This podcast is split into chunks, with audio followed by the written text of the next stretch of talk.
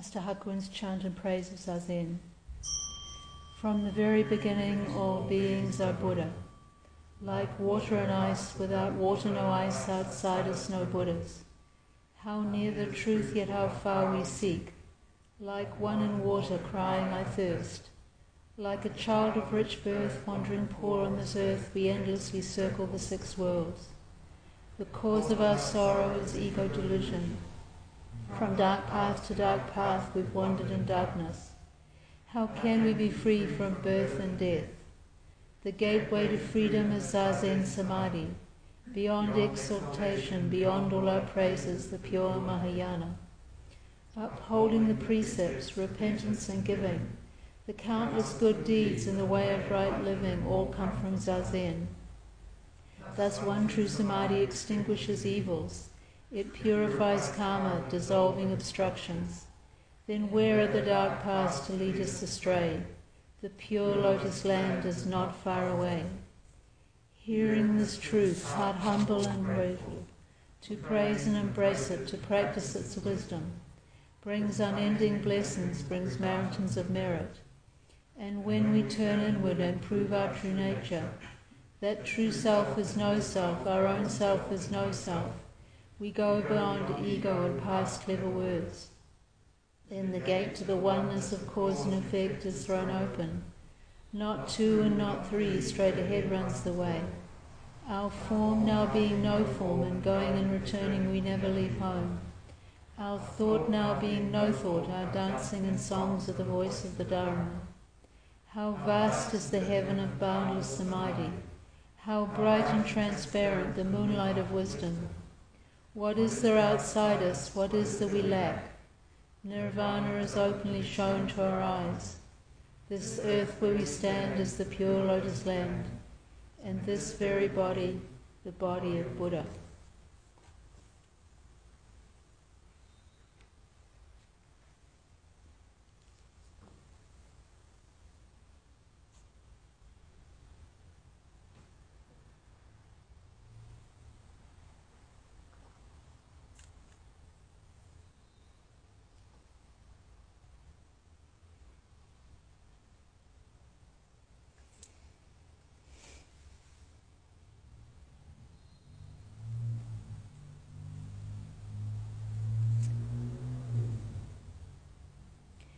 Today is Tuesday, the 22nd of March 2022, and this evening we're going to um, explore uh, working with panic and anxiety.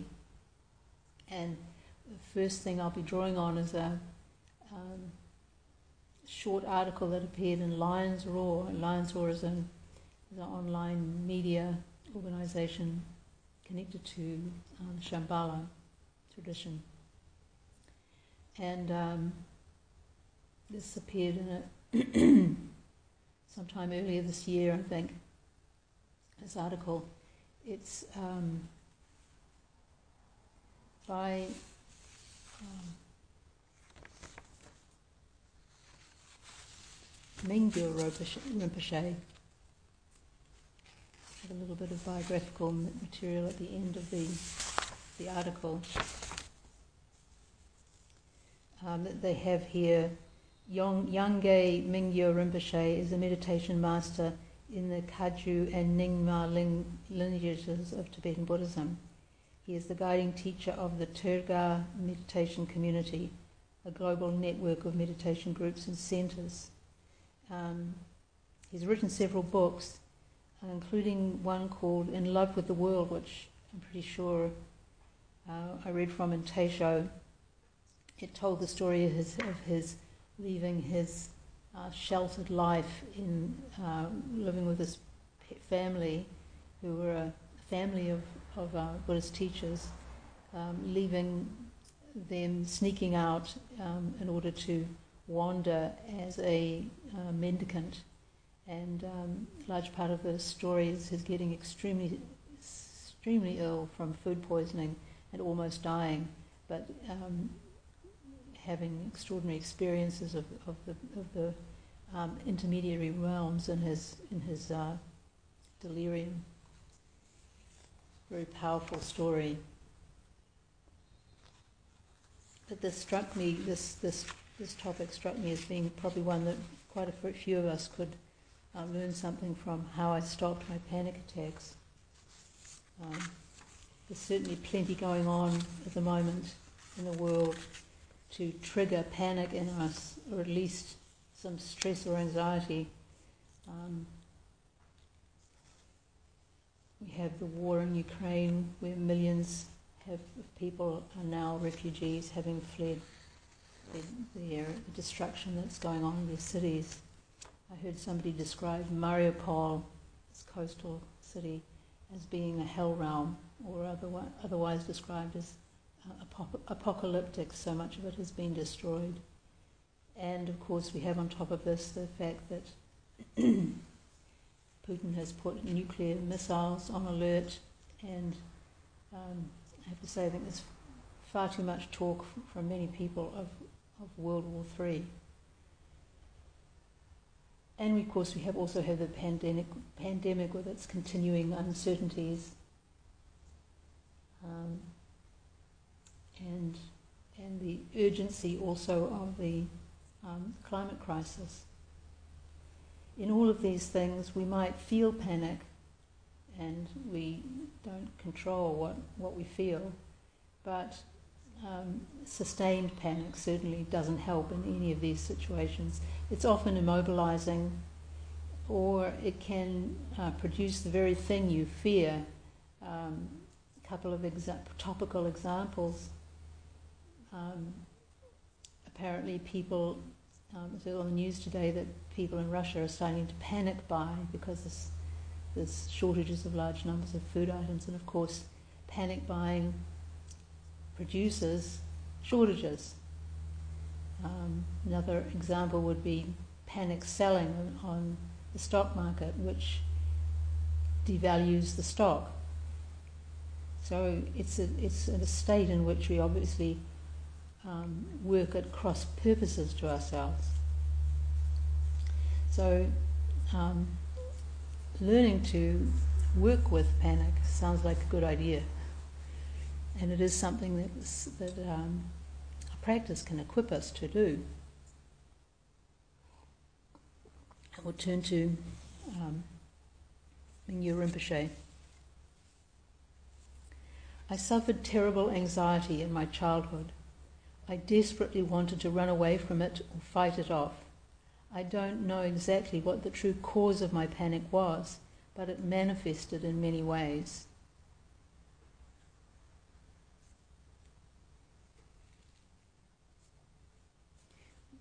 We might guess that he was a very sensitive child. This, this could have been um, the kernel of it, and then it would have grown over the years. He describes being terrified of snowstorms. In my ho- hometown in the Himalayas, winter brings many snowstorms. I remember one in particular. The wind was so intense it shook the house, and my mother found me holding fast to the house's central beam. What are you doing? she asked. I said, I have to save us from this wind. Mum found this very funny. And we can, we can guess that he was here that he was trying to hold up the house, help the house to stay up.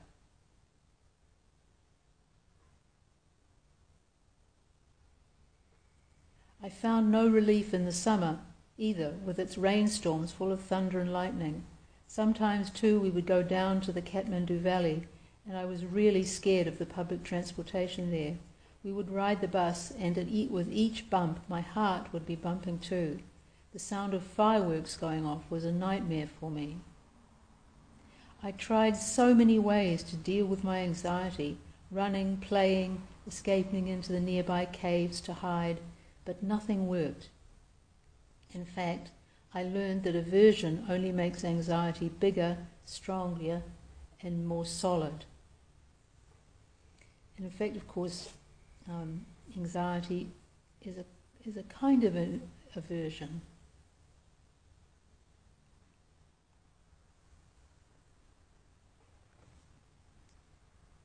Knowing how I struggled My father, a famed meditation teacher, advised me to welcome my panic, so I dutifully began to greet each panic episode with, Oh, hello, anxiety, welcome.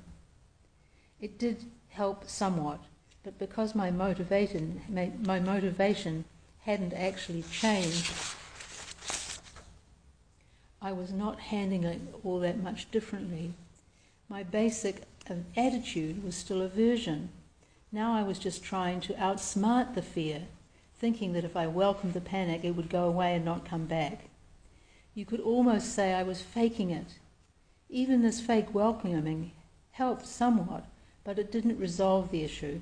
I was still going in circles, experiencing anxiety, and being anxious to be rid of it, which would in turn reinforce it. Um, Claire Weekes, in her little book on the nerves, working with our nerves, she talks about the um, the fear, adrenaline, fear cycle, how the, the fear arises, and then we we experience fear of the fear, and that that releases adrenaline, and then of course that escalates the fear.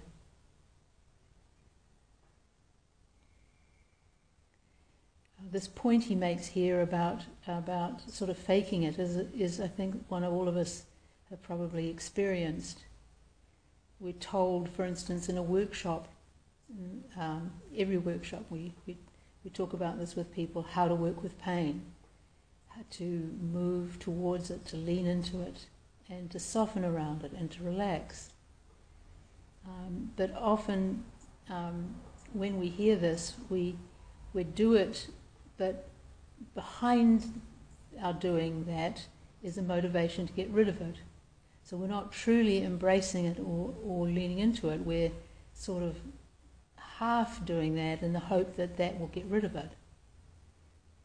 So there's still that pull away as well as the movement towards. So they kind of cancel each other out. At 13, I started a three year retreat at Sherabling Monastery, which was the main seat of one of my most important teachers, Tai Situ Rinpoche. I was hoping that in this structured environment I could escape my laziness. Just say, say there that um, structured environments can be really good for lazy people and for restless people as well. Um, my teacher Roshi Kjolhede um, did a podcast recently where he talked about all the discoveries he's making, having left the centre and, and gone to semi-retirement in Florida. And one of them was realizing how much he relied on the structure of the centre, which he was involved in for, I guess, 50 years, um, for his the st- structure of his days and he's he realised that he he thinks he's had ADHD all along and not realised it because of being in that environment. And he described a way that the the training environment is talked about in Asia. I hadn't heard it before. Putting a snake in a pipe. so you straighten all, out all the kinks in the in the snake by putting it in this constricted space.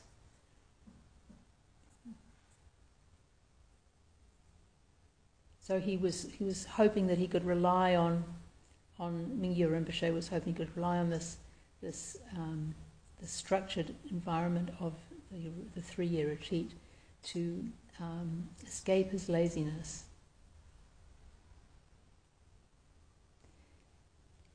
He says, after a good start, it began to creep back in. Eventually, even the structured meditations in the, in the structured meditations, my mind was all over the place. And then, of course, when his mind was all over the place, then his panic also returned. And it got worse. He says, My laziness and my panic got together and became good friends.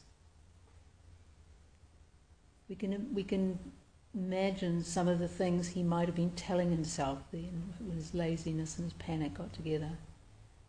I can't do this. My panic proves I'm no good at this. I just don't have what it takes. I'll be found out as a fraud and I'll fail my family and embarrass them. No doubt these were the sorts of thoughts that were fueling his sense of panic, restlessness. The worse I felt about this, the stronger the panic got. Daily we met together in the great hall, sometimes doing traditional ritual practices with drums and the long, loud horns called dungchens. My throat would tighten. I couldn't breathe. I'd get dizzy. I would have to leave in the middle of the prayers. And I had two more years to go. So it sounds like his, his panic kicked in after he'd been there for a year. And retreat, whatever's there tends eventually to come to the surface where we can deal with it. What should I do? I asked myself. Spend another two miserable years like this? Or should I truly welcome my panic? I decided to really let go of wanting to block, to get rid of, or to fight it. I would finally learn how to live with it and to use it as a support for my meditation and awareness. I welcomed it for real. I think often this, this teaching of, of um, welcoming what is painful, we only really do it with great sincerity when we're, in, we're desperate. When we've tried every other strategy we can think of, and finally we little light goes on in our minds about become one with the pain and we, we finally really do it with sincerity. What began to happen was that the panic was suspended in awareness. On the surface level was panic, but beneath was awareness holding it.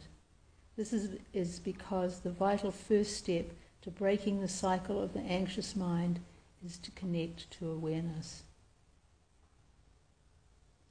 the vital first step to breaking the cycle of the anxious mind is to connect to awareness. You could say that it's connecting to the context of the panic in the sense of what holds it, what it, what it appears to us from within, when in. You could say that the thoughts and the feelings that we have that create the panic are the text but our mind as awareness itself is, is the, the context or the, or the ground of the experience. And as soon as we, we're able to be aware of the context, then our mind isn't as, as, as narrowed down. Things open up. In meditation, we have different ways to achieve this. This is awareness. One of the most basic and essential steps is to bring our awareness to the breath. Just gently rest our attention on the inhale and exhale without trying to change it in any way. And here are three meditations you can do to work with feelings of anxiety, fear, or panic. So then he gives us these three um, different ways of working.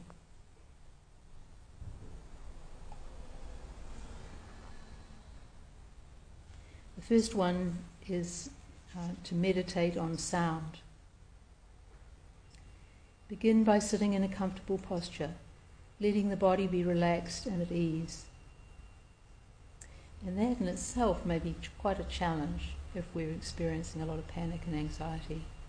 And so we may have to really take our time on that piece work uh, gently gently work our way through different parts of the body and bring awareness to each of the areas from the top of the head to to the soles of the feet.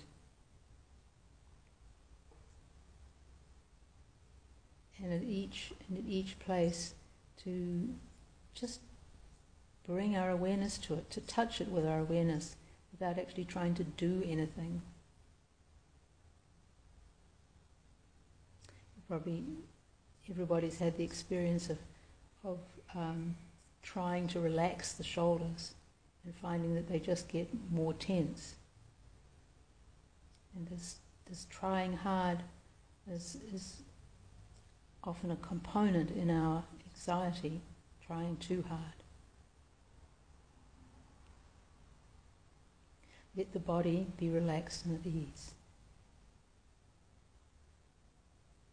Take, you could say, he says, take a few moments to let awareness settle the body. We could say, take as long as you need to let awareness settle in the body, in all the different parts of the body, and just notice anything, any sensations that are present throughout the body. Next, be aware of any sounds that are present. These might be pleasant, like birds singing outside, something we ordinary, ordinarily think of as noise, like a neighbour's dog barking, or something neutral. But whatever sounds you hear, just be with them. Notice how sounds arise, remain for a moment, then disappear. We use a lot of sounds in Zen, and it's for this re- very reason, or one of the reasons anyway, is because the sound, in the way that it, it, it comes into being, has a certain life and then fades away, is a, a, a teaching of impermanence.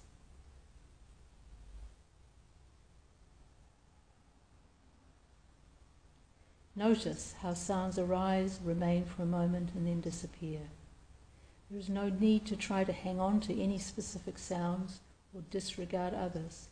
Simply embrace the sounds with a gentle touch of awareness.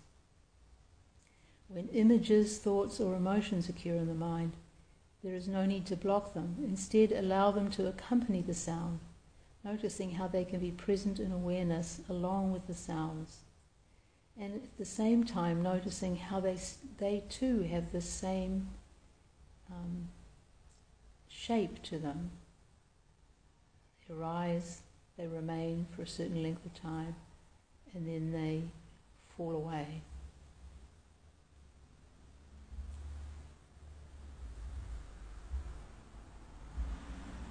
He says there's no need to focus strongly on a particular sound, but simply know that you're hearing. The knowing is meditation. So again, the, the awareness or the context the ground. Notice how awareness can accommodate any sound without you having to do anything. And any thought is the same. Any sensation in the body.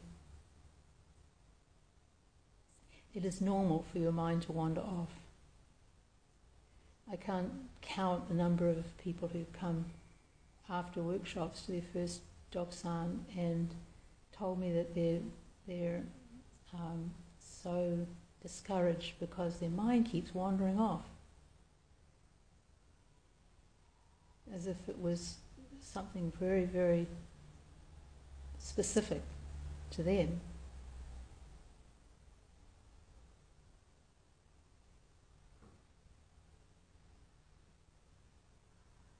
We have a simple response to this, this wandering mind. Just Bring yourself back every time it wanders. In this case, coming back to the sounds in one's environment. Then, before ending the practice, take a moment to appreciate what that you are capable of hearing. Appreciate that you have awareness and that you are taking time to familiarize yourself with this ever present awareness.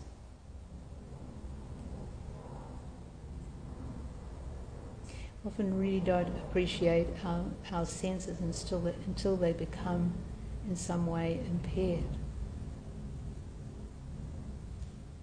But how, how extraordinary that we should sense these vibrations that travel through, through space and resonate on our eardrum. we could add here another thing that we could do at the end of a practice like this, and that is to to not only to appreciate that we have awareness, but add a vow about how we intend to use that awareness. How can we, how can we express, fully express our gratitude for our senses, for our hands and our eyes and our tongues, skin. We can, we can vow at this point to, to benefit others, to use our awareness, our senses for supporting or, or uh, helping others. So that's the that's the first practice that he presents. Hearing sounds.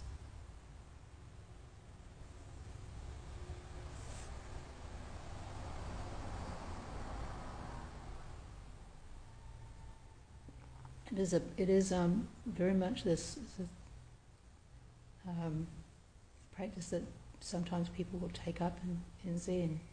It's, it's, just, described as being um, Kuan Yin's practice.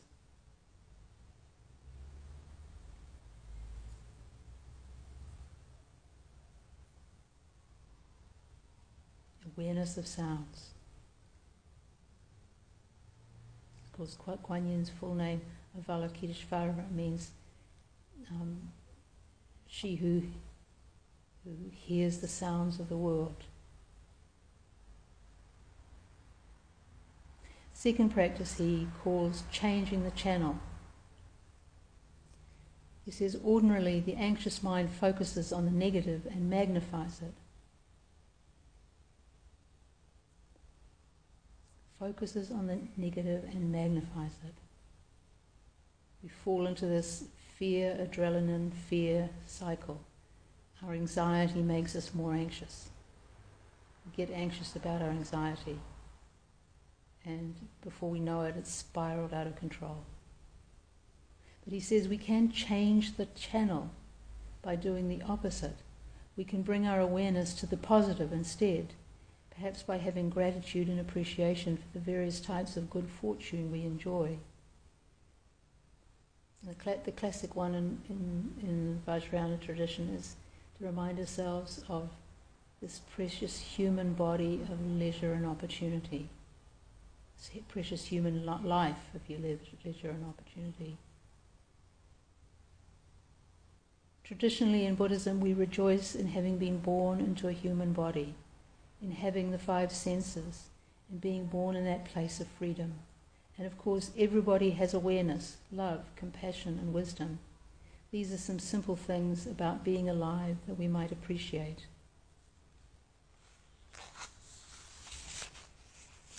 This, this, practice kind of leads on from the previous one, carries on from that same point. Finishing the practice with gratitude. This one we started with gratitude. You should understand that the anxious mind is always talking, blah, blah, blah, yada, yada, yada. Yet it is not the essential self that is anxious, it is merely the mind having a lot of opinions. You are not your thoughts. This is a very important perspective to remember. Boy, is that an uh, important thing to remember, and how often we have to re remember it. We are not our thoughts this is this is where we practice what they call in, um, in some psych- psychological methods um, defusion. Not not fusing ourselves to our thoughts, but being able to, to experience our thoughts as they rest in our awareness. To be able to pull back the focus to get that bigger picture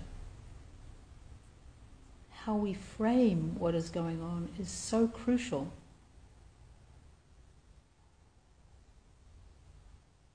How we um, interpret what we what we experience, what we tell ourselves.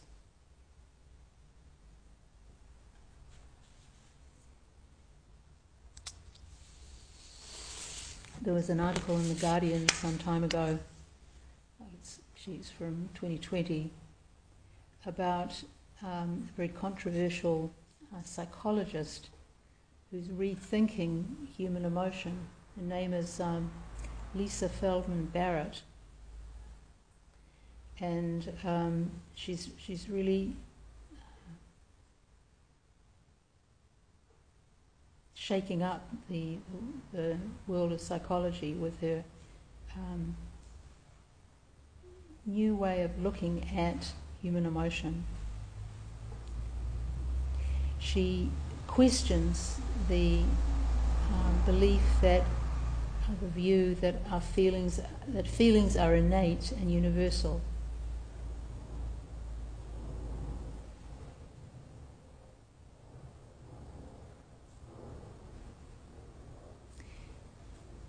even something like anger, which we think of as is pretty um, fundamental in, in our human nature, she says that anger is a cultural concept that we apply to hugely divergent patterns of change in the body.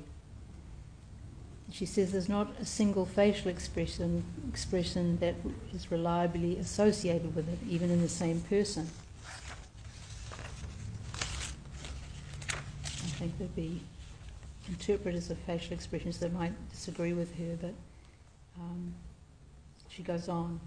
Some countries don't have a concept that corresponds to anger, such as the Utku Inuit of Canada's Northwest Territories.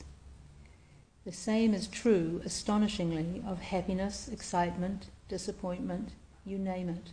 No emotion is tied to a single objective state in the body. Rather, emotions are cultural artifacts.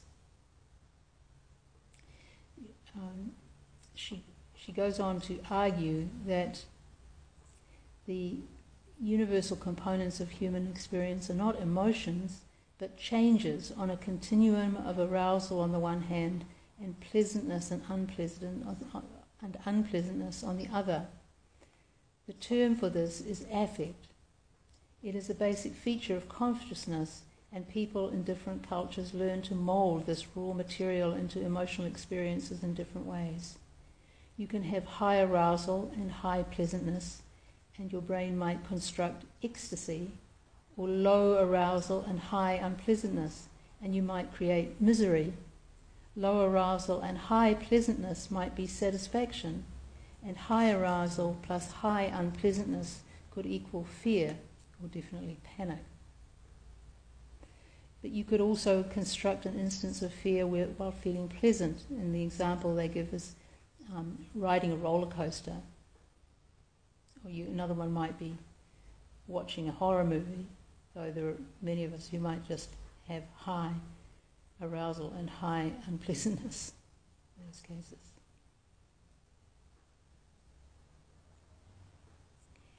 They give another example of, of, of uh, from a different culture among the Ilongot people in the Philippines, high arousal and high pleasantness can be liget,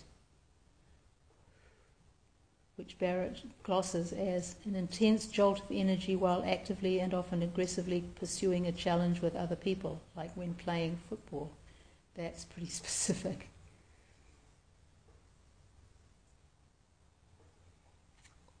But the point she's making here is that there's the, the physical experience that we have, and then there's the way that we interpret it, how we, how we um, position it in our world. Barrett's point is that if you understand that fear is a cultural concept, a way of overlaying meaning onto high arousal and high unpleasantness, then it's possible to experience it differently. You know, when you have high arousal before a test and your brain makes sense of it as test anxiety, that's a really different feeling than when your brain makes sense of it as energized determination, she says. So, my daughter, for example, was testing for her black belt in karate. Her sensei was a 10th degree black belt, so this guy was like a big, powerful, scary guy.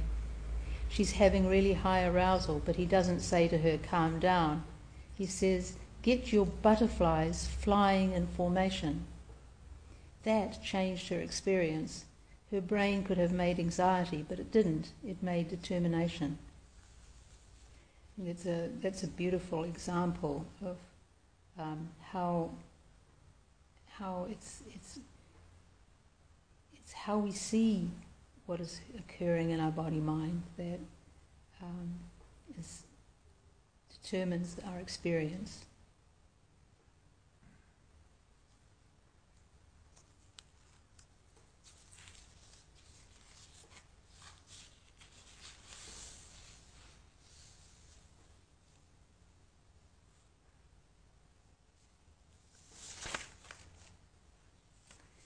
The, then the, the third um, way of working um, he calls break your anxiety into pieces. We can bring awareness to any tactile sensations we're experiencing in the body that are associated with anxiety. Once we tune in to the many social sensations we are experiencing, we realize that anxiety has many facets or pieces. Without trying to change anything, observe all those pieces of your experience. In doing so, you will find that you have physical sensations, for instance, the pulse racing or a feeling of constriction. There will be an audio component, if nothing else, the sound of your own breath, or in the case of panic, it can get pretty, pretty powerful tinnitus going on, or thundering in the ears and then there will be visual images inside the mind. And there will be beliefs, or what is traditionally called view. Oh, this is right, this is wrong, this is dangerous. Especially nowadays, in a world with so many competing views and forces bombarding us with projections and labels, we have all internalized specific views, specific views. And we can, this internalization of, of views um, sometimes we recognize it, but sometimes we don't recognize that it may be an internalized mother or father or primary school principal or, or English teacher or cores the voices from coming from our culture. Um, all of these can uh, be shaping our experience and we, we more or less susceptible to them we may be particularly susceptible to these kinds of voices uh, when we're stressed or tired. A friend whose, whose um, daughter killed herself was telling me that she had, a, uh, in the first year after she died, uh, when she was grieving, she had this rule that she um, made for herself that she wouldn't listen to anything her, her mind said between 10 p.m. and 8 a.m. She knew she'd be particularly vulnerable to the darkest of her thoughts.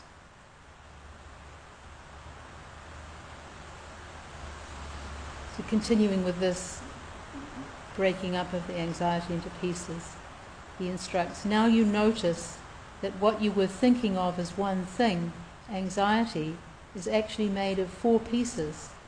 This multiplicity of pieces is always changing. There is nothing permanent there. At the same time, they're all dependent on one another to create this experience of panic. Without sensation, images, sound, and beliefs, there's no anxiety. All of these parts are interdependent, impermanent, and changing, going up and down, up and down.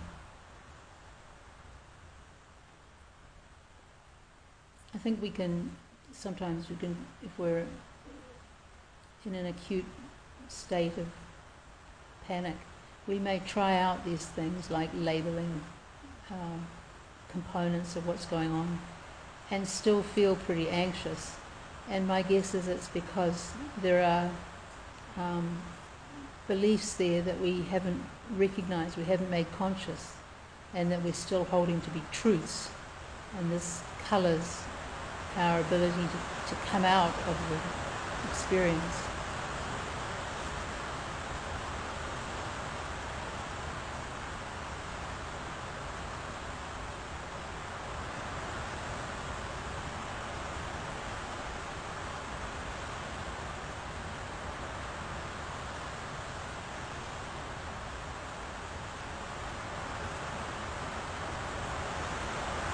for people who are listening online, we're just doing a little bit of sound meditation here.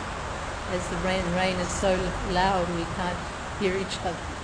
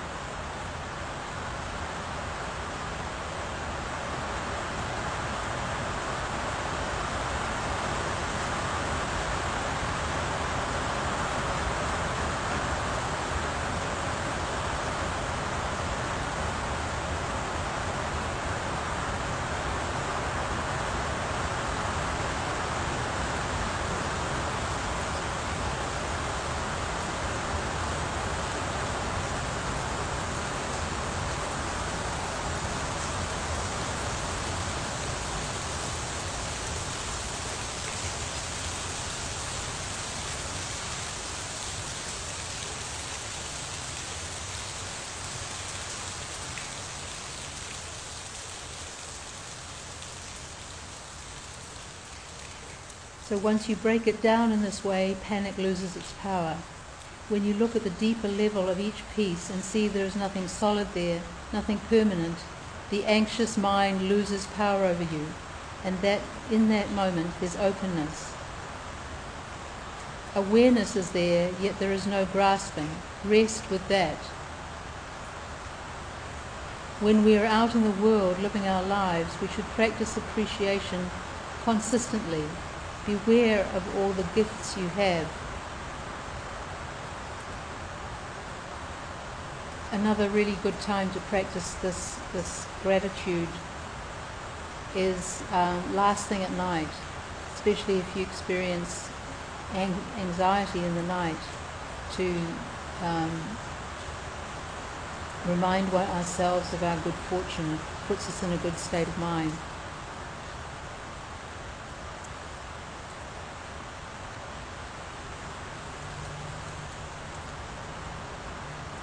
No matter what our circumstances, there is always much to be grateful for.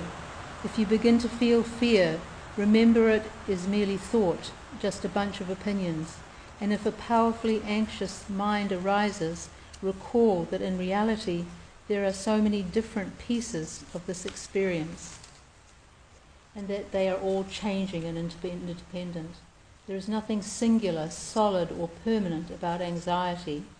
Let the mind rest in this awareness.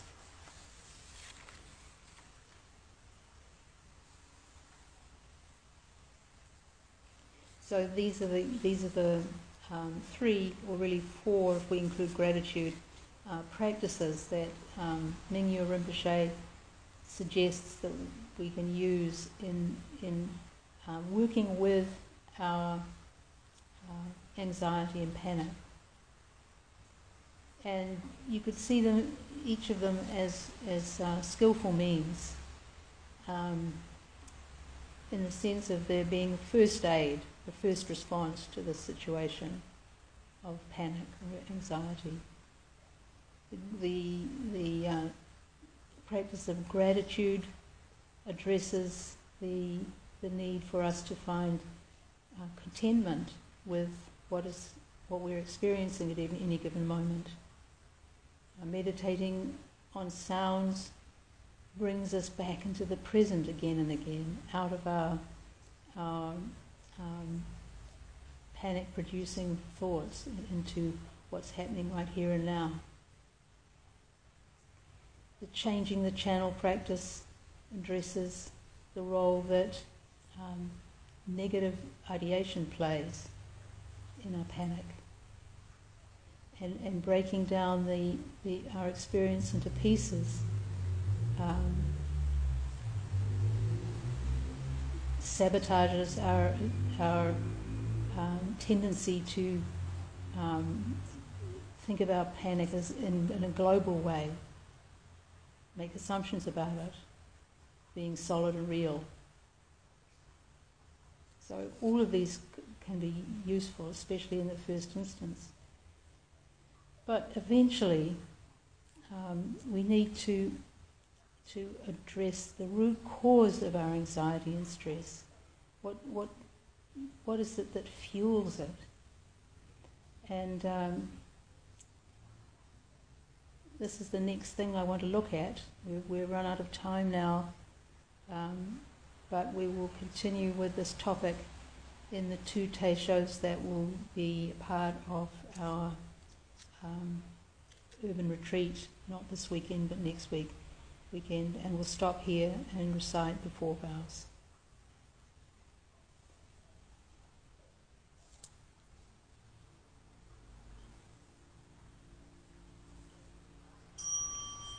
All beings without number, I vow to liberate endless blind passions. I vow to uproot Dharma gates beyond measure.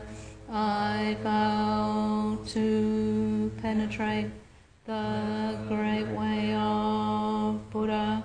I vow to attain all beings without number.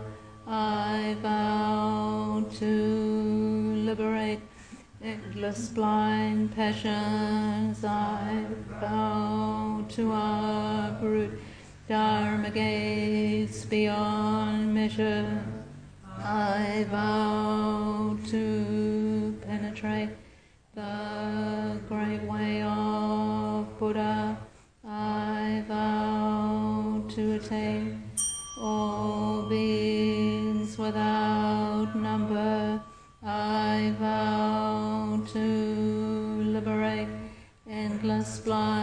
passions. I vow to uproot Dharma gates beyond measure.